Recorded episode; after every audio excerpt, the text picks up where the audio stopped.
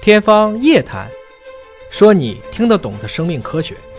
欢迎各位关注今天的节目，我是向飞，为您请到的是华大基因的 C E O 尹烨老师。尹烨老师好。向飞同学好。今天我们聊《柳叶刀》杂志的一个预测，说到二零四零年，中国人的平均寿命将会高于美国。美国现在平均寿命是比中国高的啊。美国现在的健康寿命比中国低。健康寿命比中国低什么意思？哎，但是就是说，你比如说你能活到美国现在七十九，嗯，但它健康可能只有七十三，嗯，中国平均七十六，但中国健康可能是七十四，是这个意思。指的是他们到那个七十岁以后，我们是生理年龄和健康年龄它俩不一致的、哦、啊，就没那么健康了。它有一整套的评价标准啊、嗯，就是说你自主的一个能力。我记得中国应该是六十九，美国六十八，大概是这么一个岁数。就实际上，美国今天的健康寿命已经比中国人短了。嗯，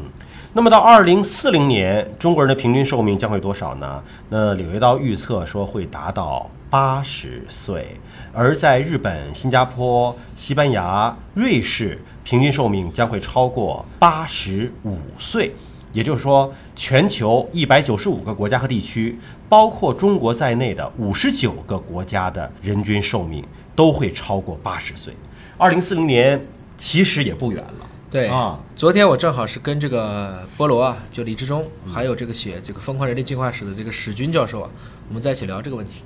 最后一个题，我就给他俩出的就是这个题。嗯，我就问二十年以后中国的平均寿命，那就二零三八年嘛，跟这差不多。嗯，史军认为能达到八十五，嗯，偏乐观。菠萝呢，则严谨的给了个分层，嗯，他觉得城市应该能到八十七，就跟今天的日本其实这个大城市一样，就生活条件好的地方，哎。但他说农村呢可能就达到今天七十多岁，我咋觉得恰恰相反呢？啊，应该是农村达到八十七，城市七十多岁。不会，就是今天今天还是说我们的长寿之乡在哪里啊？巴马呀，哎，北上广深、哦啊、是吧？巴马作为一个村来讲，长寿这没问题、啊啊、但是真说长寿之乡，我们只要千万人口的、嗯、要看大城市、嗯、这四个城市的预期寿命现在都是在八十到八十二岁之间了，就是不光是说青山绿水的问题，还有一个医疗的保障。应该说你的健康年龄可能跟青山绿水啊、嗯、活动有关系、嗯、但是最后你的、嗯、你说生理年龄、嗯、最后那时间怎么续下来的、嗯、那跟医疗条件是最大最大的一个关系。嗯，那么这里给了一个预测的寿命八十，我觉得恰恰介于这个讨论的几位嘉宾的一个中间数啊。那么这个研究呢是考虑到了二零一六年到二零四零年之间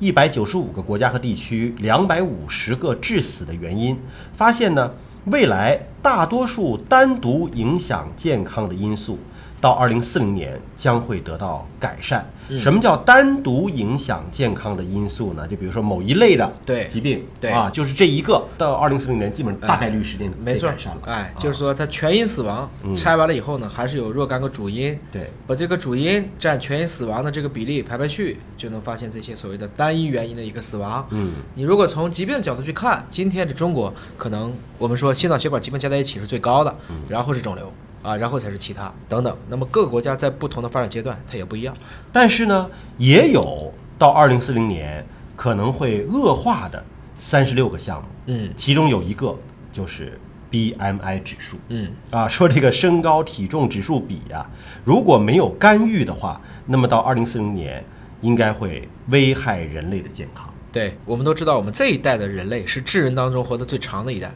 那还有一个问题就是我们也是活得最重的一个时代，就是长得最高的一个时代，最重嘛、嗯、我不能说都是胖、嗯、因为有些人其实他长高了，就是我们比原始人其实身高是高的，高、嗯、也更帅啊，也更强壮，应该是这么去想。但是我们要去理解为什么像美国平均一个人这一生在医药健康领域的投入是中国人的差不多二十倍啊、嗯，美国整个 G D P 有 百分之十八 是花在了相关的领域上，可是为什么美国人的这个健康寿命还不如中国人呢？太多就是因为超重造成，太胖啊、呃，尤其是我说我们说像印第安人，他的糖尿病非常高发。这个其实需要人自己的一个对抗懒的一个对抗力。实际上你会发现，现在越是高收入的人越吃素，嗯，越是低收入的人越吃这种高脂、油啊、高糖、肉啊，哎，这种的相关的一个食物。就像最近这个 twentieth Red Me 做了一个报告、啊嗯、，B M I 由什么所控制、啊、？B M I 身高体重比吗？其实是由纪律所控制，纪律、人性的管理啊，跟别人都扯淡，嗯、就是自己管住嘴，能不能控制住？啊，能不能迈开腿、嗯、能不能去克服这种心理、嗯、所以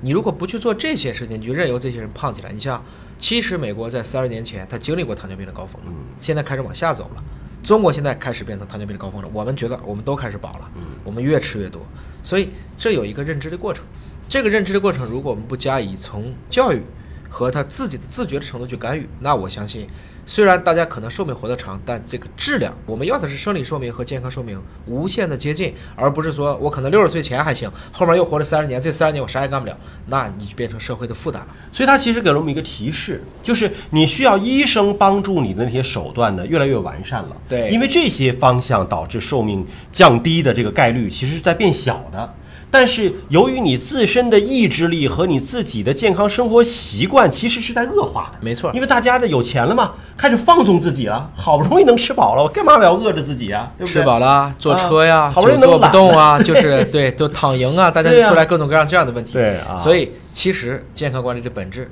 是人性的管理。嗯，还有一个可以跟大家提示一下的，就是说非遗传性疾病和事故致死的重要性在增加，因为随着技术的提升啊，遗传类疾病致死的这个影响力其实慢慢的降低了，但是不是遗传的啊，或者跟遗传的关系没有那么重大的，咱们看看这十大主要的死亡原因啊：贫血性心脏病、